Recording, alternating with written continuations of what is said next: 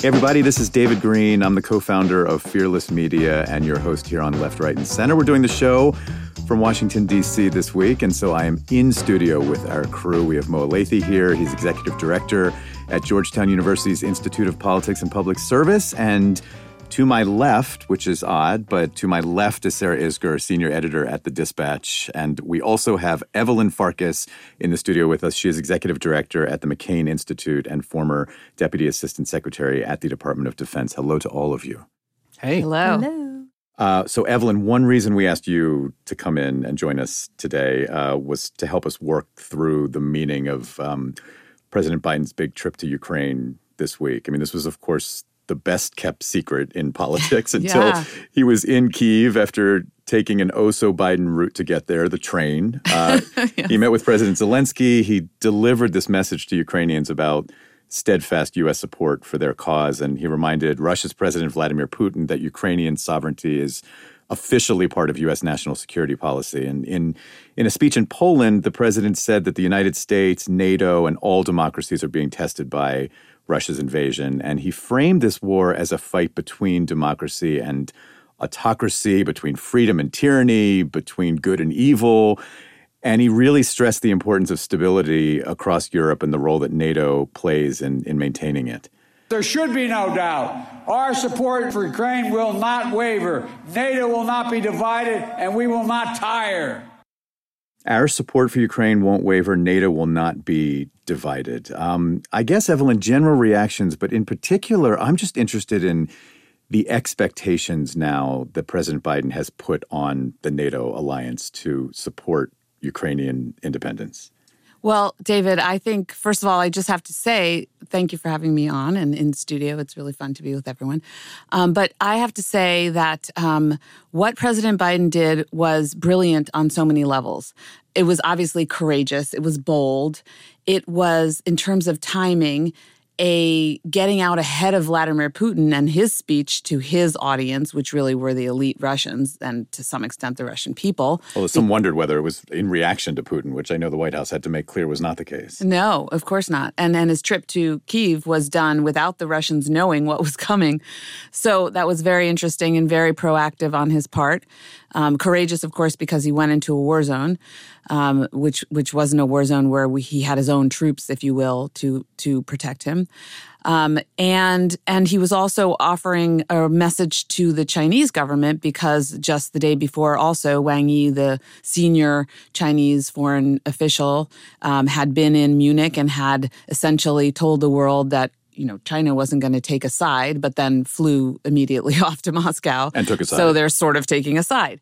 Um, so we can unpack all of the various um, elements of this, but I think essentially what President Biden was saying is that we are behind you, and again, the timing is not just because of Putin's speech. Putin's speech was on the calendar because we're a year in, because the Russian government needs to pull some trick out of its hat because they're failing on the battlefield.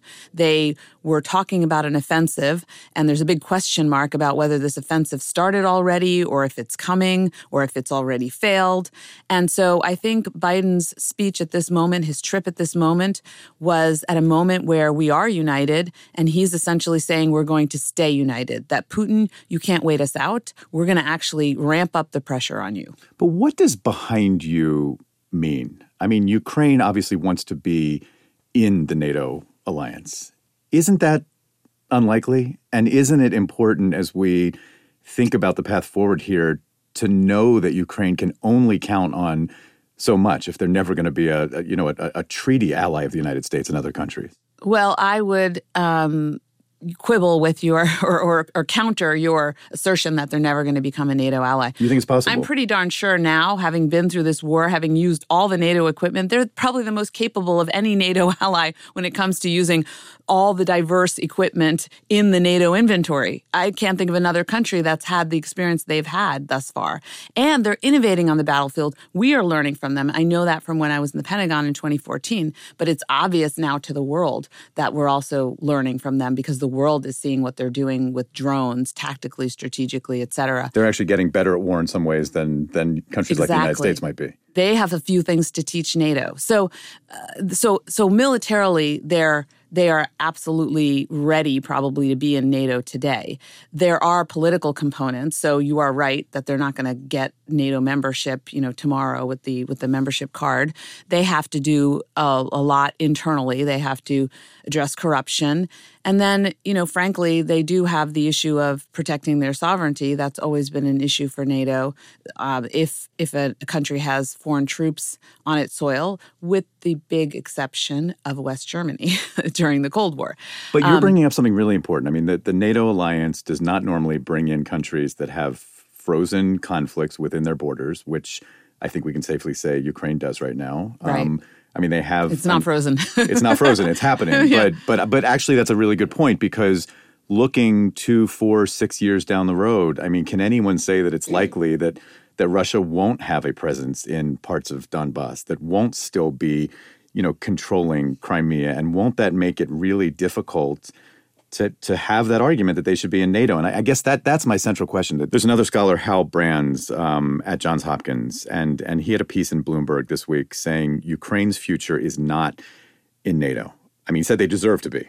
just like you're saying. Yeah. Um, but he said because it's unlikely, because there'll be these ongoing border disputes, because Russia will probably always be threatening from the east, we should be looking at at other long term policy options not assuming that that's ever going to happen. You know, a real long term commitment to military training and some kind of pact potentially between NATO and Ukraine, you know, that would establish a relationship that acknowledges that they're never going to be in the alliance. Isn't that a smarter way forward? I think it's both, David. So I agree with Hal, who I worked with in the Pentagon, that you have to think worst worst case scenario that Vladimir Putin or someone like him with that sort of foreign policy, aggressive foreign policy, will remain in the Pentagon. I'm sorry, in the Kremlin. and so, therefore, we have to come up with a strategy to provide Ukraine with security guarantees and deter Russia from further, you know, from new assaults against Ukrainian sovereignty and assaults, frankly, against the sovereignty of other neighboring states. So, yes, we need to come up with some mechanism. And I guess I hinted at it. You know, we did have a way around this in, during the Cold War, and Moldova and Georgia are looking also at wanting to become NATO members and being denied that option because of Russian troops on their territory. What was the workaround to, during during the Cold War? Essentially we decided to ignore the fact that there were you know enemy forces enemy agents in one part of the the NATO territory. So it is doable but i would say you know, I said both. We should hedge negatively, but we should be optimistic. I don't think there's a reason to assume that Russia's always going to have this aggressive imperialistic foreign policy. I don't think there's a reason to assume that Ukraine can't push the Russians out of its territory 100%. Including Crimea. Well, I was about to say about Crimea, I don't think it's um, I don't think we can assume that at some point either President Zelensky or a future president might decide to make a political compromise over Crimea with a future Russian government. I don't think it's possible with Vladimir Putin, but you can't rule that out either. So, what I'm saying is there are some more optimistic scenarios that could allow NATO uh, could allow could could allow for NATO membership ultimately. But let me ask you this: just listening to you kind of play this out with us, the idea of, in theory, maybe a future Russian leader being willing to talk about Crimea. Wouldn't that seem much more difficult if leaders like Joe Biden keep sort of suggesting or hinting that Ukraine is part of the NATO family? No, because I think what President Biden's doing right now is strengthening Ukraine's hand at a future negotiating table. It's what you want to do is yes, okay, you if if you could you know allow Ukraine to militarily defeat Russia today. But short of that, you want to just have them have the maximum strength when and if they have to go and negotiate with the Russians. At some point, they will have to. And they'll have to decide whether they're exhausted militarily and they want to do it tomorrow or whether they want to keep on fighting and do it the day after tomorrow. Evelyn, I want to go back to something you referenced earlier, and that was China and sure. all of this. Yeah. Because we did see quite the cozying up between Beijing and Moscow this week to the point that the United States had to say any any lethal military aid from China to Russia would be a red line. I guess my question is what is China's play right now? And should NATO and the US be a little nervous after after that display this week? I mean, I think we have to be really wary about what China's up to because if, if President Xi thinks he can get away with providing military support to Russia, he will. He, can make money off of it. He wants Russia to continue to be a thorn or more than a thorn in our side, right? Um, to weaken us, to test us. Uh, he, I think, do, probably doesn't mind us also weakening Putin and the Russian military.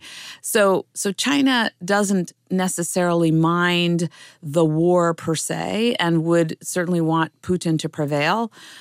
In the end, weakened nonetheless, but prevail. But China also is not willing to sacrifice its own economic future or of course the well-being of the communist party so so for president xi he'll provide whatever russia wants but if he's going to pay a price economically in in the in the form of sanctions and serious sanctions I don't think he's going to take that risk. And I think that that's what our government is trying to convey right now to the Chinese government. Don't even think about it. Because we do know that the Chinese are providing dual use goods to Russia. But, and I think we're going to have to figure out what to do about that. But if they were to provide real munitions, that would be, of course, um, an escalation from our perspective. You think the diplomatic visit that China just made to Moscow that you mentioned, would that have happened if the balloon incident had not taken place and that, that you know, our Secretary of State would have had time to maybe deliver a message in um, in that, Beijing? It's a really good question. I don't know, David. I think part of it has to do with the fact that the Russians were deliberately not invited to the Munich Security Conference. So again, Wang Yi was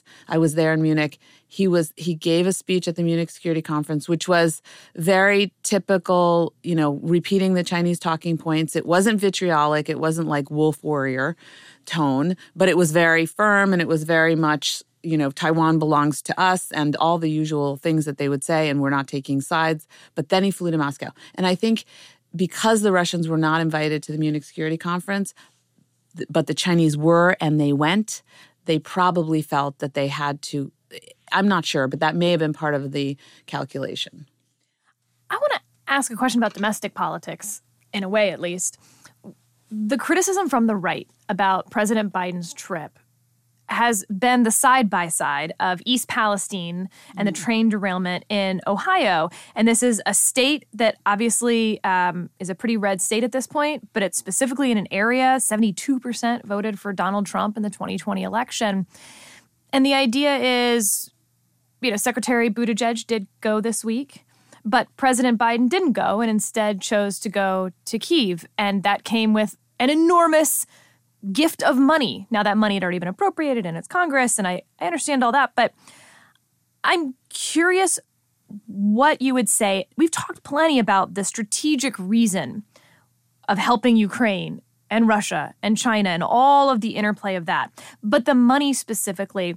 And whether you think that money's being well spent, whether you think the other NATO allies are contributing their fair share, um, because I, I think that criticism is, oh my God, the amount of money that we just gave to Ukraine and what that money could do in a place like East Palestine or take them away, just our infrastructure so that trains stop derailing, whatever that is. And so I'm curious what you think about the money and its efficiency uh, as it relates.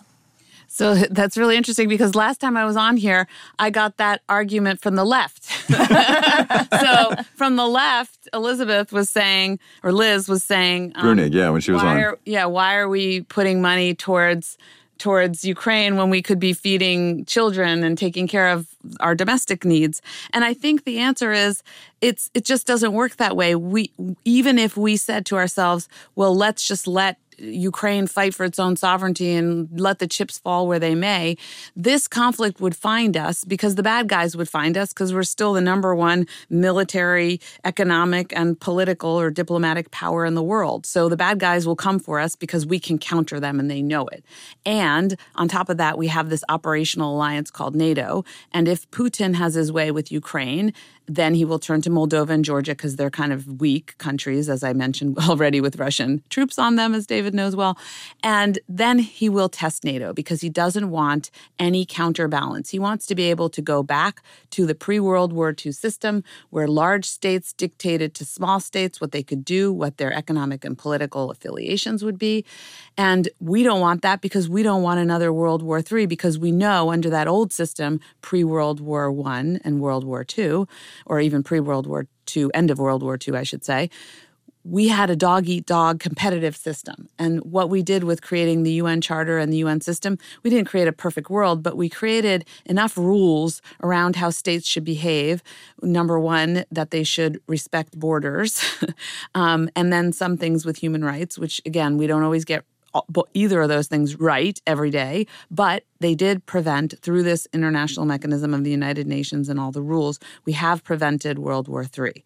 I think when it comes to when it comes to Ukraine, I mean, I'm, I'm glad you brought this up, Sarah, and I'm, I'm, I'm really listening closely to your answer, Evelyn, because I I do think that this is the Biden challenge in in a lot of ways going into to 2024. I mean, when it comes to Ukraine, the road to convince Americans to stay the course and stay committed to a country that is not in NATO and to keep making the argument to the American people that this war that they're watching far off in a country they're not familiar with could come in some way to our soil. Yeah. That road gets harder and harder and harder as more time goes on. And we're going to have a lot of election happening and a lot of politicking, and it's it's going to be it's going to be a hard road, but one that it sounds like Joe Biden is is committed to, to fighting through. But it's going to be against a lot of headwinds. Um, are we going to have to leave it there? Uh, Evelyn Farkas, Executive Director of the McCain Institute and former Deputy Assistant Secretary at the Department of Defense. We always appreciate you having uh, having you on. Thanks, Thanks so much. for having me, David. Thanks, guys, for the debate. And we're going to be right back to talk about the Supreme Court's upcoming ruling on big tech. Could companies like Facebook and Google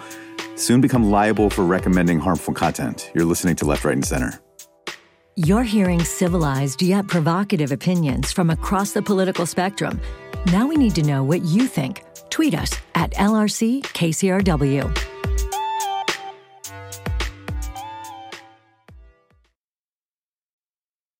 Okay, we're back again with more Left, Right, and Center. I'm David Greene, Mo Elleithee, and Sarah Isgur here.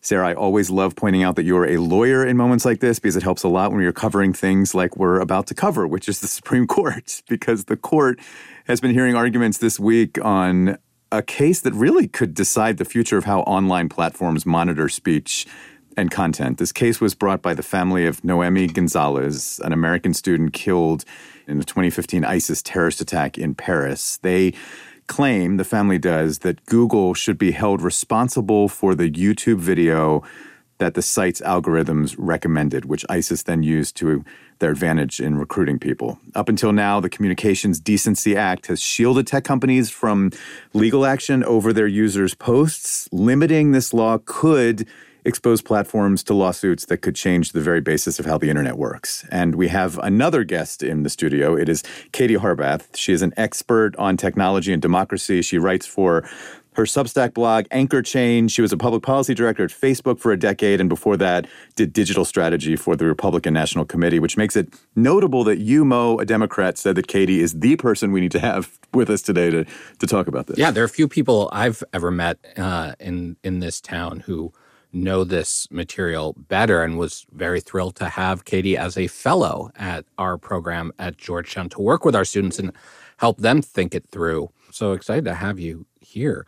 And David started talking about it in his intro, Katie, but like we keep hearing about Section 230 in the context of, of the two Supreme Court cases this week. Can you just give the Luddites like me just like the basic prime? What is Section 230? And both Democrats and Republicans are calling for there to be more accountability in tech. Could that be on the horizon? Yeah, well, first, thanks for having me. I'm super excited to be here. And Mo, always lovely to, to see you. So, really, basically, Section 230 was created in the mid 90s, around 1996, that said that internet platforms, I think it's actually internet service providers or something like that, aren't going to be held liable for the content that other people are putting up on their site. And it was a really crucial law to help the growth of the internet um, over the years. But Mo, as you mentioned, there's been a lot of concerns lately of questions around content moderation, what these companies are choosing to leave up or take down, that both sides of the aisle, for different reasons, think that modifying Section 230 to cause the companies to be more liable is the right way to go to achieve their end objectives. Um, we can get into it. I disagree that I think that 230 is the path for them to go on this. But the Supreme Court arguments that they heard this week. Should they rule that the companies need to be liable for this, it's going to completely change the game of how we use platforms like Facebook, Instagram, Twitter, YouTube, because the companies could potentially be held more liable for what is on them. And then my gut is that they're going to end up taking more content down. There might be a longer approval process. It's just going to change how we're used to just being able to post something, hit send, and it appears to the Twitter universe or Facebook users right away. So it'll be that dramatic. I mean, you, you were on the inside at Facebook. This change in the law that makes would make a company like Facebook more liable will will cause drastic changes that we as users will will feel. There, it's going to no depend what the Supreme Court ultimately rules on this. Um, the justices did not. See, they seemed to be more in favor of leaving this protection in for the companies in than they did. They were sounding like. I mean, especially Justice Kagan was like, "We are not experts in technology. I mean, we know a lot of stuff." But and I'm very glad they admitted that. and they were also, but they were also asking really. Th- what I thought thoughtful questions that I would, this is what the type of debate I'd like to see in Congress, where they were trying to figure out where to draw that line and they were realizing just how hard it is to draw this line. And I think the justices, like most students, were, yeah, yeah, and the justices were realizing, like, I mean, I'll be very curious to see how they try to write any sort of ruling on this because I think they realized how hard it is to draw these lines. Now, I think initially, like if they do come down and say the companies should be held liable, depending upon when that goes into practice, I could see the companies initially taking down more content until they figure out the right balance of what they need to take down, what they could be held liable for. The justices were very right that this will increase the amount of lawsuits a lot, which is actually going to hurt anybody who thinks these companies should be broken up or there should be more competition because smaller platforms are not going to have the resources to fight all of these lawsuits that they have to do. And so, in some ways, you're going to be entrenching the Googles, the Facebooks of the world who have that type of money. And we heard Google's lawyer even arguing that um, again in, this week. Remind us, I mean, one of the really interesting things here is you do have both Republicans and Democrats, as you said, for different reasons, saying that this law should be changed. How would you frame the reasons that the two parties are, are both using to, to go after this law? So, Republicans in general think that the companies are taking down too much content. And so they particularly actually, conservative voices, conservative I mean, voices argument. and stuff, and they want to hold them accountable for that. That's why I think amending Section 230 is just the total wrong way for them to go on that because it's going to cause more speech to come down than it is to to leave up. Um, Democrats, I think, generally feel that the companies should be taking more down, and that they should be held liable for not making those decisions. So, um, when you hear both of these sides go at it, you're getting a little glimpse into what my life was like at Facebook, where I would go into literally go for meetings from one side to the other, and I kind of want to be like, can I just put you all in a room and like because I couldn't, you know, I was getting it from both sides um, on what they wanted us to do, and it was usually the complete opposite. And the, the Republican argument, I mean, why would 230 fulfill their goal of making sure that conservative voices aren't taken down? Because that's not a liability issue, is it? Well, it could be. So, it could be. Okay. And this is, you know, um, where there's a couple ways you could amend 230 there's the way that the Supreme Court argument is really looking at it, which is holding them liable. And what's interesting about the Supreme Court argument, as opposed to defamation, for instance, where it's just someone puts up the content, 230 is really clear. They are not liable for you saying Mo is a bad guy. I mean, that's an opinion, but a fact. As fact, Mo is a bad guy. I don't However, say that often for the record. No, but Sarah does. Yeah. What if they promote that content? What if they make it more likely for others to see it? it? That choice, is that then something they're responsible for? And that's what's interesting about the Supreme Court case. So, on the Democratic side, you would simply say 230, for instance, doesn't protect you against promotion and the algorithm's choices to showcase those defamatory statements, or in this case, ISIS. On the Republican side, though, for instance, common carrier laws. Common carrier is a creation of Congress, and it's basically carrot and stick, right? You get these protections, and in exchange, you lose these other rights that you would have as an organization. And so you could also amend 230 and say, in order to have this protection from liability, you can't discriminate based on political viewpoint anymore, or you're going to be a common carrier um, so that for the same reason Verizon doesn't get to decide you can't call Mo because they don't like what you're going to say to Mo. You know, today you're a white supremacist in my scenario. You're a white supremacist. We think you're calling Mo for your white supremacy purposes, and so Verizon simply won't let you make that phone call. Verizon doesn't get to do that because they're a common carrier. That's not true for the internet companies, but you could amend Section 230 to create that carrot and stick. Can I ask all three of you do Republicans have a legitimate argument that conservative voices are being removed from these companies' platforms for political reasons? So I we need to reframe the question. Okay.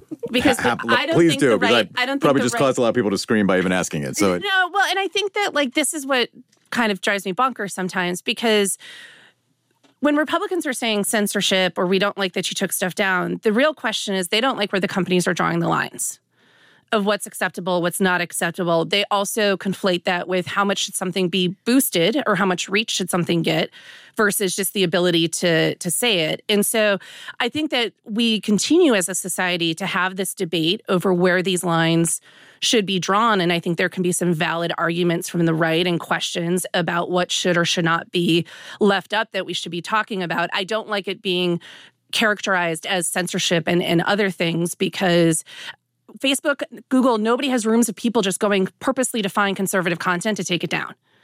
And that's how sometimes I think people think that they're like purposely going out there to try to find that content when it's a bit more of how the policies are are shaped, which there's always unconscious bias and other things that go into that. I've never seen it be a political like outward political bias in writing these policies. But I think it is fair around questions of you saw this a lot, you know, around transgender issues and pronouns and stuff like that that happened, um, particularly with Twitter, um, of those questions of what should be up and should what should be left up, what should be left down, what's harassment, what's not. And I think that's a very valid debate for us to have.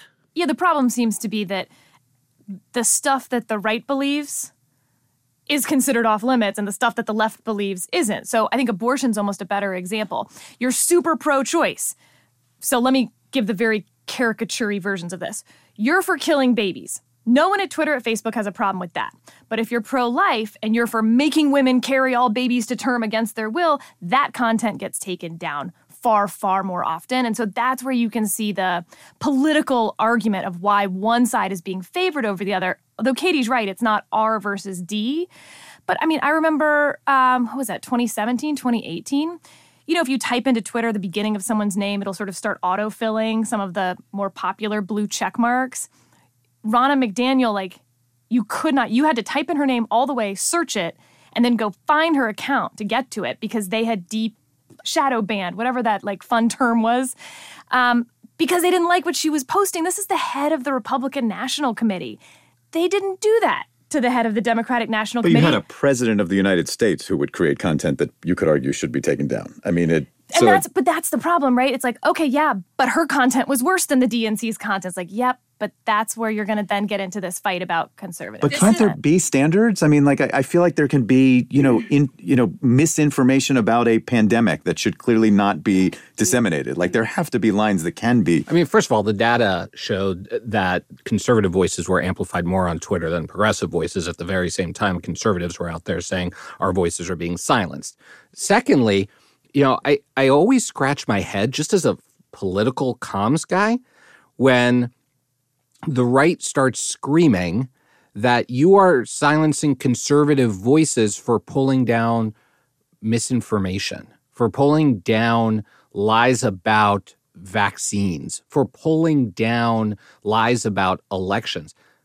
Why is the right owning that stuff? Why yeah, are Mo, they one making of those that? Was anyone their... questioning whether the virus had escaped from a Chinese lab? They took all that down and described it as misinformation when in fact we don't know, and that was conservatives doing it. So okay.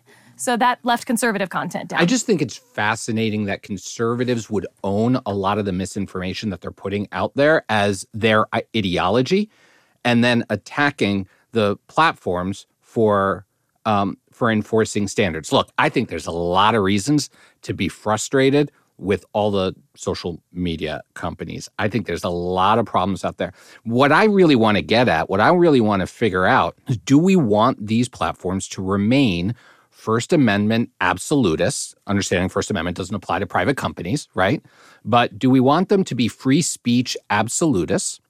Or do we want to be able to prevent algorithms from promoting pro ISIS videos in my teenage daughter's social media feeds. If it's not going to be Section 230 that fixes that, I, I, as a dad, I need something to keep pro ISIS videos out of my 13 year old daughter's social media feeds. And you suggested that, that going after 230 is not the solution no, in your mind. I so think, what is? So I think it's at the f- first and foremost, it's transparency, and not just transparency into the choices these companies are making when they when they write these algorithms, the how they are ranking and what they are choosing to determine what content gets shown to each person in their feed needs to be um, be able to be studied by researchers. It needs to be people to be able to look cross platform. But we also need transparency into the company's decision making process.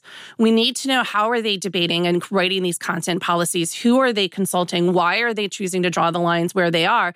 And then separately, how effective are they at actually enforcing those policies?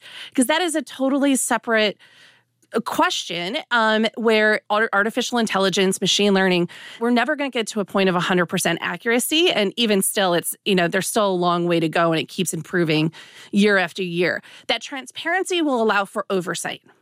Will allow for oversight, will allow for debate, it will allow for people to know, hey, actually, ISIS content is being is being promoted more to your to your daughter and for people to say that and pressure the companies to then have to t- make changes to make sure that that's not happening. It will allow us to figure out better how we want to draw these lines and where we as society, as we're figuring out these new societal norms of what we want, what those should be, and then what the penalties should be for if you do break. So those forcing rules. companies to be transparent and then laying out the specific penalties. I mean, that's yeah, and I think, and the other thing too is that's part of this. That's part of the problem is nobody agrees on who the ultimate uh, arbiter should be people don't want it to be the tech companies. They don't feel great about it being the government, particularly look, look globally.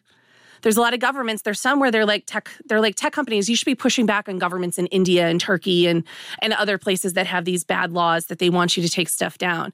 But here in the states, we want the government. Well, now the Republicans are you know saying there's too much government involvement in trying to push these tech companies to take answers. So I think we need some sort of checks and balances to go into this. And so that's where oversight will help to do it. I think things like Meta's oversight board is an in, continues to be an interesting experiment um, in terms of trying to look at this is a external body that Meta set up that people can appeal if they don't agree with content that was taken down. They can appeal for that to be relooked at. And then also this advisory board will give Meta advisory opinions on its policies of where they think they could do better or be more transparent. All right, we'll have to stop there. Um, Katie, I understand why Mo suggested you coming in. Um, thank you. Thanks. Katie Harbeth is an expert on technology and democracy. She writes for her Substack blog, Anchor Change, and she was a public policy director at Facebook for a decade. And Sarah and Mo and I will be right back to talk about the four day work week and whether it's becoming more of a real possibility. You're listening to Left, Right, and Center. Thanks for listening to Left, Right, and Center. Is there someone in your life who could benefit from hearing a civilized discussion from all sides? Share the show with them. You can stream all episodes at kcrw.com/lrc, straight from the KCRW app or wherever you listen to podcasts.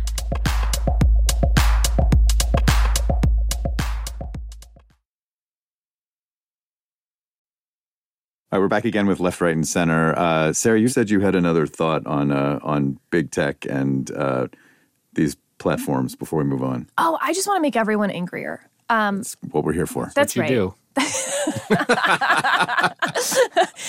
um, because I think it's important to talk about all the problems, everyone's legitimate grievances, and all of that. But at the end of the day, the system we have isn't that bad.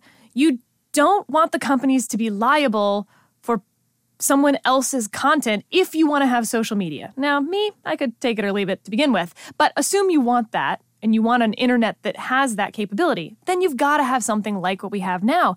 And the the backup to that is that there's competition. And so if you think they're taking down conservative voices or they're not taking down enough or they're showing your kid ISIS videos, God help us. Look, these companies, as I said, have also a First Amendment right to decide what is on their platform because that is their speech in a way, the platform itself. And MySpace is gone, TikTok is coming, Snapchat is losing altitude. I mean, this is not stagnant. And so, to some extent, the movement itself is what is a check on the system. I don't know. I, I think there does need to be some accountability. I do think that this is increasingly becoming the public square, but the fact, the notion that they are free speech absolutists. The notion that they are just allowing unfettered free speech has always been laughable because it's all driven by algorithms. These algorithms are deciding what speech I hear and I don't hear. These algorithms are deciding what speech my children hear and don't hear. And so there's got to be a level of responsibility if they are going to have that technology that is going to decide what information makes it into my feed and into my kids' feeds, then they need to be responsible for that to, to an extent. I'm not saying that they deserve that they need to be responsible for putting a crappy chocolate chip cookie recipe that I hate in my feed. But what I do care about is if they're putting information that is false, that is dangerous, that. According to whom? That's the problem. According to you? Well, I would argue that there are some absolutes.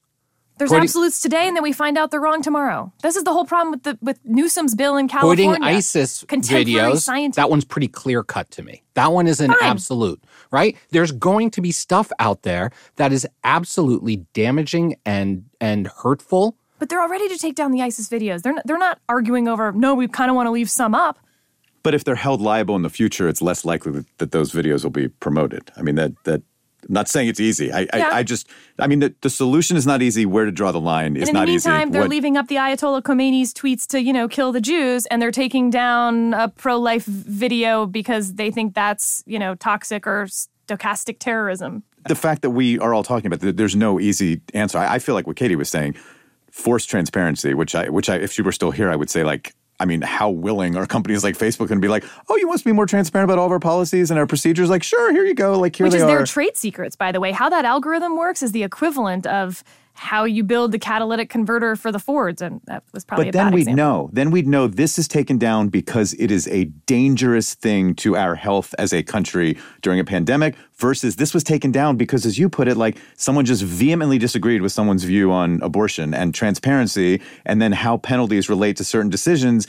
I mean, what I'm saying sounds impossible to figure out, but that that's what has to happen. I I, I don't know. Transparency. I mean, Twitter like- posted their standards right? And before they started pulling people down, and they said, we are pulling these people down because they are violating our standards. That didn't stop the debate. That didn't stop the argument. And to your point, Sarah, right? Like, to me, it made sense that Twitter pulled down President Trump's Twitter feed, but I agree with you. There were a whole lot of other bad presidents around the world that probably should have had theirs pulled down too, and they didn't. And so none of this is easy, but I need to be sure that my kids are not exposed to stuff that I know will damage them, oh that oh I God. know will hurt them. A whole other and debate on whether we should have age limits on social media. Senator Josh Hawley proposed a 16 year old age limit. And that has met with a ton of resistance on the right that students, children, actually do have First Amendment rights. And they have a First Amendment right to access content as well. Curious, but that's a that's a debate for another time. Well, one debate I want to have right now is the four day work week. Uh, There's no way we can solve those questions in a four day week. no, or a five day. no, we're going to need more. But I mean, I just this this seemed like a pipe dream for so long, but now we've had this big pilot of four day work weeks, and it seems successful. Ninety two percent of companies that participated are not turning back. Um, this is a, this is a thing that was organized by the advocacy group Four Day Week Global with a research group called Autonomy and researchers at Boston College, University of Cambridge. 3,000 employees, 61 companies, worked an average of 32 hours a week, received 100% of their pay, and the results seem positive for everybody supervisors, employees, the company's bottom lines. Um, what are we all missing here? This, I mean, at least that pilot study suggests this could be a great idea, but it, it can't be so easy. And I know there's a lot to think through. And there's also a lot to think through in terms of who would actually benefit. Exactly. There's the question of, of hourly right. workers versus exactly. salary workers. It's not that easy, and I, I don't want everyone to get so excited about it that we ignore some of the really fundamental questions that need to be asked. I mean, look, if there was ever a time to actually really think about this in a real way, it's coming off of the pandemic when sort of our whole notion of how we work changed. We talked about that a couple weeks ago, yeah, right? this is the time. Uh, this is the time to figure it out because people did realize that okay, maybe the the 40 hour, 5-day work week isn't the only way to do it. And I think that's probably a legit perspective. I do think that there are lots of questions. I don't think this study um, addresses all of them. I do think one of the biggest challenges is, is equity, that there's, you know, it's a luxury that a lot of companies uh, can uh, can explore. But for a lot of workers, they don't have that luxury. They're, and they're going to be abused somehow. The way workers, this goes through, they're the essential workers, yep. right? And you're just creating even more inequity in a system that already has a lot baked in. So I do think you would need to think through some stuff like that. But heck, this is the time to talk about it. Yeah. You think back you know, in a hunter gatherer society, they've done all of these studies on how many hours, quote unquote, they worked. And basically, the worst thing that ever happened to humans was agriculture because all of a sudden you had to work much like, longer. I don't know if everyone's going to agree with that. Yeah. Uh, you can you were, never go back to Iowa. Yeah, you, you just, you just lived there are 41 states now that you can never set foot okay. in for. I mean, and you're from a rural community. I mean, it, I mean, 10,000 years ago. Yeah. When all of a sudden people became tied to the land, they became uh, far more tied to a cycle um, and manual labor. And it turns out that was really, really bad. And I mention all this because our work week increased exponentially at that point from what it had been. Um, and it actually has decreased a lot since we've had a five day work week versus a seven day work week. I mean, there was only the Sabbath for a long time. So we've been playing with this for a long time, sort of like seats on the Supreme Court. It's gone up, it's gone down. Uh, so, to Mo's point, there is nothing that says that we have to be at five days, but the people who will benefit from a four day work week are the ones who already have the most flexibility in their jobs, are the most um, likely to be in a, a knowledge economy type working environment where, sure, there, you know, if you actually look at how many hours you actually work, take lawyers, for instance, who have to bill their time they may work 12 hour days, but actually only be able to bill seven or eight hours of that because you're going to have some time to like think or go to the bathroom or eat or whatever else in that knowledge economy where you're not in an hourly wage. Um, so, by and large, frankly, a lot of us are probably working four day work weeks as it is. We just stretch it out over five. And then you have people who are struggling and have two hourly jobs to try and make enough for their families, probably looking at a proposal like this, like, Great. I'm going to be working the same number of hours, you know, to support my family, and this isn't going to affect me That's at right. all. And look, there, we also have labor shortages in certain industries, right? I mean, a lot of school systems are struggling to hire enough teachers. A lot of a lot of uh, hospitals are struggling to hire enough nurses. We're seeing some labor shortages in some industries. This could exacerbate it and put even more pressure on the ones who already are working there. So, you know, I would love to see this study that takes out all sort of the you know, for lack of a better word, privileged companies um, and just kind of focuses on hourly workers, does focus on essential workers and see how that works there. Um, but it's an interesting idea. And like we said, this is the time to, to think about it uh, when we're already rethinking the future of work. Is this the kind of question that people in both parties in our country could sort of come around and actually work to some, I don't know, answer that feels right and there's some sort of solution that would feel like everyone's coming together. I don't know. Maybe I'm just waxing poetic in some. There's a version of it way, we but... are having, and it's over universal basic income. Yes, it's a small debate and it's not involving that many people right now, but it's growing. And I think there's those on the left who are very in favor of a universal basic income because it's humane, right? Everyone should have their basic needs taken care of regardless of their ability to work. And on the right, the idea is that actually it's deeply paternalistic and wasteful and inefficient to have the government giving you seven different kinds of uh, social safety net. Social security medicare food stamps you know rent subsidy etc and instead provide people with one lump sum, you can get rid of all of the bureaucracy and allow people to decide for themselves. And so there is like a horseshoe in politics around universal basic income. I think it's a really interesting conversation. There are different cities and jurisdictions that have experimented with it um, with some good results. I think it's hard to ever say, okay, pull the lever on universal basic income and push we've disappeared all other social safety net functions. So I think for a conservative, the worst case scenario is we have universal basic income and keep all of the entitlement programs and bureaucracy and inefficiency and fraud, waste, and abuse. Boom. See, we just spent a ton more money. So you'd have to fix that problem. But I think it's a version of the four day work week, right? Yeah, I think that. I mean, look, I think it's an interesting debate. I think there are going to be areas where the two sides, where both the left and the right, might find some some starting point for a conversation. I don't know how far that conversation goes. The universal basic income thing, for example, I don't know that many people on the left want to give up all those social safety net programs in uh, in, in, exchange for a universal. You know, we are sort of the and or side, uh, uh, or and plus side in this conversation.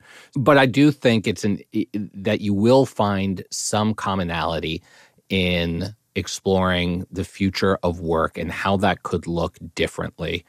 Um, We're going to have to with AI also. Yeah, I mean, yeah. AI isn't this idea that like oh they just replaced lawyers and novelists. Not exactly but how we teach children is going to change so dramatically because we're not going to it's not going to be a conversation about plagiarism. It's going to be teaching the kids to use ai so that they're no longer needing to know all of those things or research those things or be able to write the same way that we were taught to write. They're going to be writing with ai and because of that it's going to change what jobs exist how you succeed in those jobs um, and that in and of itself is going to change our work weeks how we find purpose and meaning and uh, what our competitive advantage in the world is, all of that is going to fundamentally change certainly what it means to be an American and maybe what it means to be human.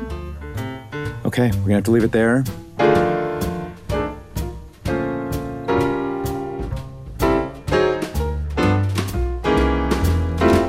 It is time for our left, right, and center rants and raves.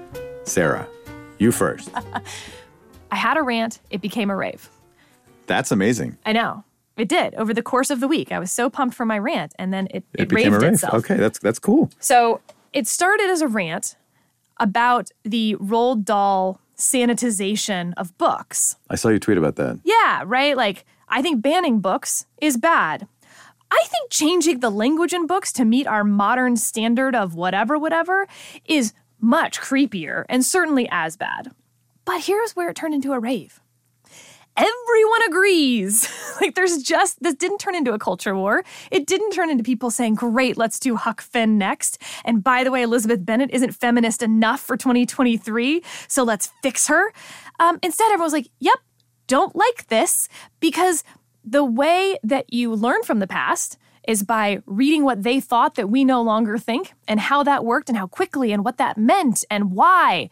But it also inculcates the sense of deep humility because as you read that and think they're wrong and that you're right, you have to imagine what happens after you and what it means for someone to look back on your choices and your life and what you wrote and what you're getting wrong.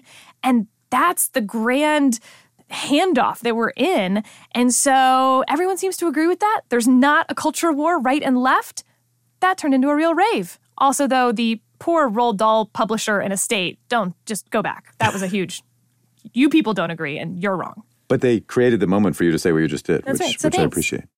Mo. You remember a couple years ago, back during the Trump administration, when Puerto Rico was hit by a pretty massive hurricane, and the president of the United States at the time went down there and tossed water bottles and paper towels out to the crowd, and for years afterwards talked about how uh, pointed to that as uh, an example of his leadership during a crisis? Well, the former and once again uh, hope, presidential hopeful uh, Donald Trump pulled the same stunt this week in East Palestine when he, in order to make a political point um, that President Biden hadn't been there yet, when he went to East Palestine and tossed out water bottles and handed out cleaning supplies to the local residents it was a cheap stunt and it belittles what the people of East Palestine are going through. When he went to Puerto Rico and tossed that out, it didn't help anything. And the people of Puerto Rico to this day are still struggling with the aftermath of that hurricane. We can have a real debate over what the federal response is or isn't in East Palestine and what should be done. But going down there to show leadership by tossing out water bottles and paper towels uh, doesn't cut it. All right, I want to rant about when technology is so outdated that it becomes nostalgic and therefore valuable um, because it just makes me feel old and like time is moving too fast. I mean, sure, there are Walkmans, VCRs, CD players, I've accepted those, but now an iPhone sells for $60,000 because it is so old and has been preserved in its original packaging. This happened. NPR and other outlets covered this. A woman named Karen Green got a first generation iPhone in 2007. She never opened the box. The NPR story said it was so valuable because our cultural nostalgia is fueling the vintage electronics market. Vintage electronics, an iPhone. That's great. Why would you buy it and never open it? You know, uh, they have the American Girl dolls, the new ones that are like nostalgia, historical, historical American Girl dolls. They're from 1999. Yeah, see, this is all a problem. all right, Sarah Isgur, Mo Elleithee, thank you as always. Uh, Left, Right, and Center is produced by Sarah Singer Schiff. Our production assistant is Alexander Applegate. Our executive producer is Arnie Seipel. The show is recorded and mixed by Matt Schwartz. Special thanks to Robert Fraser and the crew here at Future Story News for hosting us in their studios here in Washington, D.C. Todd M. Simon composed our theme music. Left, Right, and Center is a co production of KCRW and Fearless Media. I am David Greene. Thanks for being here. Tune in next week. We'll be back with more Left, Right, and Center. Download and subscribe at kcrw.com slash LRC, the KCRW app, or wherever you find podcasts. Left, Right, and Center is produced and distributed by KCRW.